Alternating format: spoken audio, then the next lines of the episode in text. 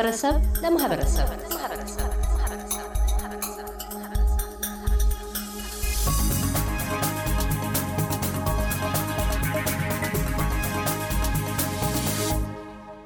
በአዲስ ሀገር የሚኖሩ ሰዎች መሰረታዊ ብለው የሚሏቸውን ነገሮች ካሟሉ በኋላ እምነታቸውን፣ ባህላቸውን፣ ቋንቋቸውንና እሴቶቻቸውን ለመጪው ትውልድ በቅብብሎች ለማሳለፍ ተቋማትን መመስረት ተቀዳሚ ተግባራቸው ነው። ኢትዮጵያውያን አውስትራሊያውያንም ከጊዜ ወደ ጊዜ ቁጥራችን እንደ መጨመሩ መጠን ቀድሞ የነበሩት የእምነትም ሆነ የማህበረሰብ ተቋማት በአሁን ሰዓት ካለው የህብረተሰብ ፍላጎት ጋር በአይነትም በመጠንም ተመጣጣኝ ባለመሆናቸው የማህበረሰቡ አባላት አማራጭ ዘዴዎችን በመፍጠር እንዲሁም በተግባር በመዋል ላይ ይገኛሉ። ከነዚህም መካከል ባሳለፍነው ቅዳሜ ለምርቃት የበቃው የሜልበርን ደብረገነት ቅዱስ ሚካኤል ሁለገብ ህንፃ ነው። እኛም በስፍራው ተገኝተን የደብሩ አስተዳዳሪን መላከ ፀሐይ ቆሞስ አባ ገብረስላሴ ጎበና በኢትዮጵያ ኦርቶዶክስ ተዋሕዶ ቤተ ክርስቲያን የሜልበርን ደብረገነት ቅዱስ ሚካኤል ቤተ ክርስቲያን አስተዳዳሪ እንዲሁም የሰሜን አፍሪካ ሀገረ ስብከት ዋና ስራ አስኪያጅን አነጋግረን ነበረ።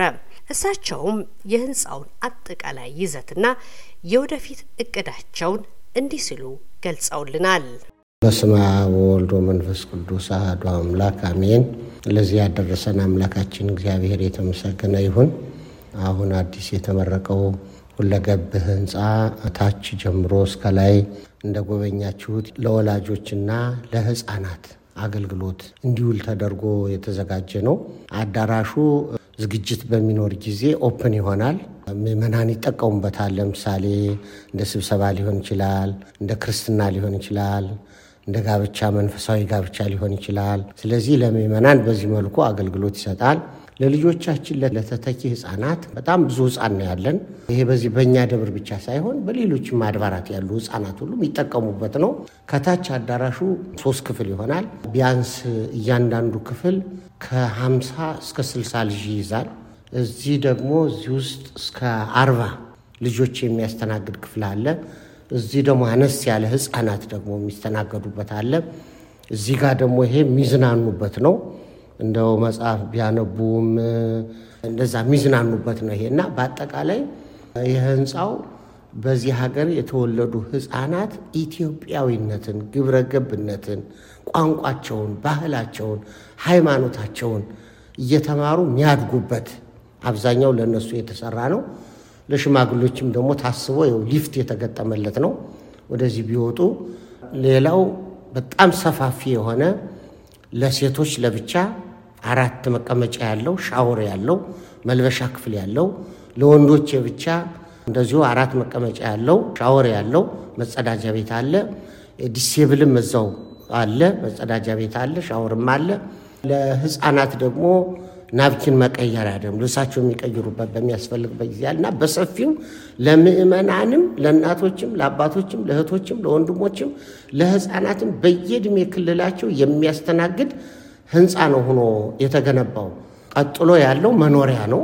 ቀጥሎ ያለው የአባቶች መኖሪያ ሁለት ክፍል አለ።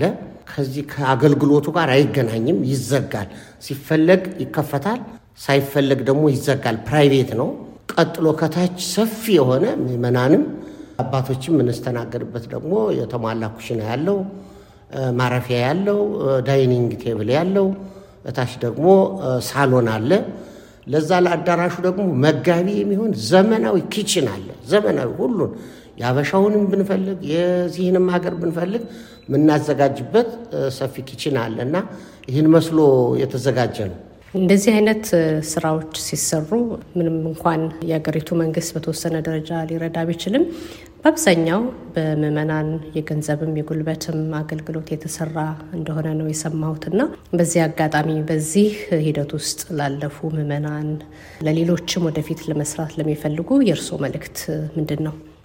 በእውነት በመንፈስ የሚዘራ በረከትን በመንፈስ ያጭዳል ይላል። በስጋ የሚዘራ ደግሞ በስጋ ድካምን ያጭዳል ይላል እና ሰው የሚያጭደው የዘራውን ነው እና የደከመበትን ዋጋ ፍሬ ነው የሚመገበው። በአጠቃላይ እኔ በዚህ በአውስትራሊያ በሜልበርን እንዲሁ በሌሎችም state ኦች ያሉ ተዘዋውሬ አይቻለሁ ድሉ ገጥሞኝና በአደላይድም የዑራኤል ቤተክርስቲያን በደንብ የተደራጀ አለ። ፐርዝም አራት አምስት አብያተ ክርስቲያናት ተደራጅተዋል በሚገባ በሲድኒም እንደዚሁ። በዚህ በከተማችን በሜልበርን ደግሞ ሰፋፊ ታላላቅ ግዙፍ ፕሮጀክቶች ያሉት አብያተ ክርስቲያናት ነው ያሉ። የመጀመሪያው ደብረ ሰላም መድኃኔዓለም ቤተ ክርስቲያን በጣም ግዙፍ ህንፃውን እየጨረሰ ነው ያለ። እኛም አሁን ይህን ቤተ ክርስቲያኑን ይህን ቦታውን ስምንት ሺህ ካሬ ሜትር ነው እንደምታዩ ሰፊ ነው። ሶስት መሬት ነው ተገዝቶ ዕዳ የለውም ጨርሷል። ወደፊት ካቴድራሉ እስከሚሰራ በቂ የሆነ ቤተ መቅደስ አለን። ይህን የመሰለ አዳራሽ ተሰርቷል።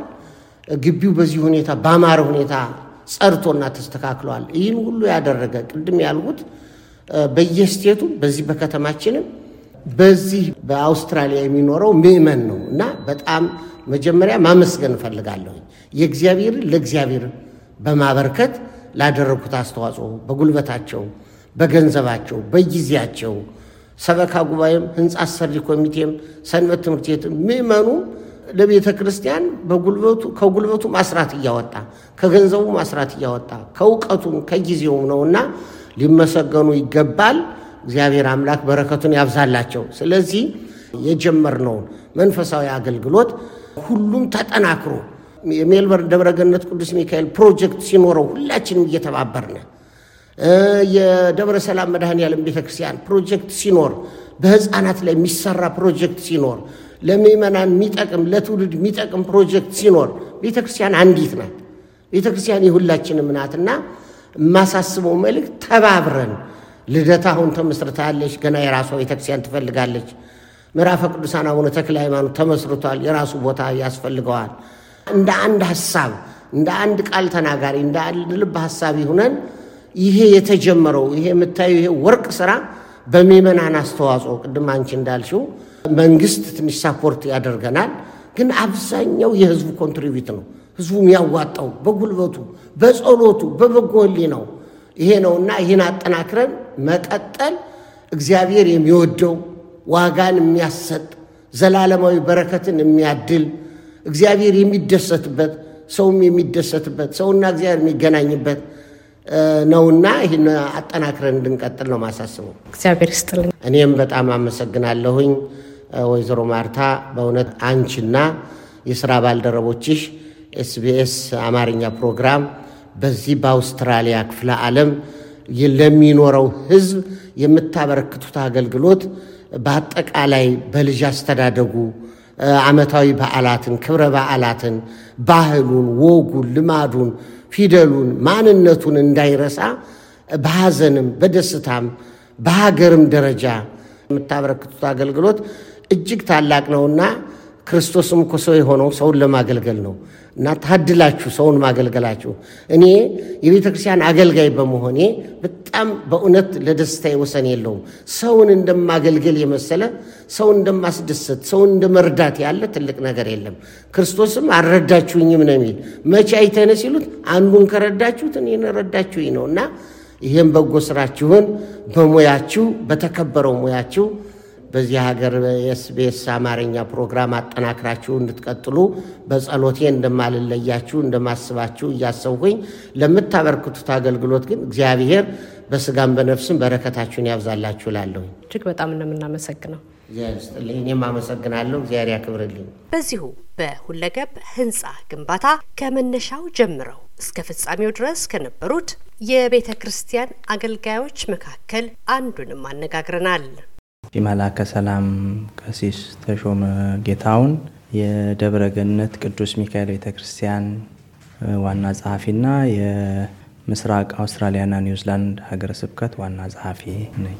በደብረ ገነት ቅዱስ ሚካኤል ቤተክርስቲያን የሚደረገው ነገር ሁሉ ለእኔ ትልቅ ትርጉም አለው። ግማሽ እድሜን ማለት ይቻላል ያሳለፍኩበት የደከምኩበት ስራ ነው። ስለዚህ ፍሬ አፍርቶ ሳይ ትልቅ ደስታ ነው የሚሰማኝ። የመጀመሪያ ልጅ አድርጌ ነው ማስበውና ከዚህም በተጨማሪ ደግሞ ለማህበረሰቡ እና ይልቁንም ለወጣቶች ትልቅ ስራ ይሰራል። ዓለሙ የሚያሳድርባቸውን ተጽዕኖ በከፊል ሊያግዝ የሚችል እና እረፍት የሚሆን ቦታ ነው ለወጣቶቹ።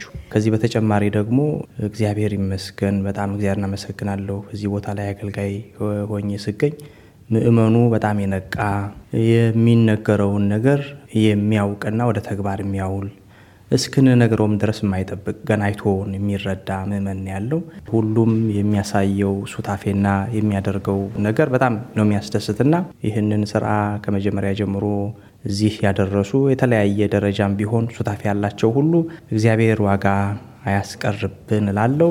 የበለጠ ስራ ደግሞ ሁለተኛውን ምዕራፍ ሰርተን ስራውን ሂደት ለመገምገም እግዚአብሔር አምላካችን ያብቃን። እግዚአብሔር ይስጥልኝ። በስፍራው ተገኝተን ያነጋገርናቸው እኒህ ብቻ አልነበሩም። ቀሪዎቹን በሁለተኛው ክፍል አካተናቸዋል። ተከታተሉን። ለኤስቢኤስ ራዲዮ ማርታ ጸጋው ነበርኩ ከሜልበርን።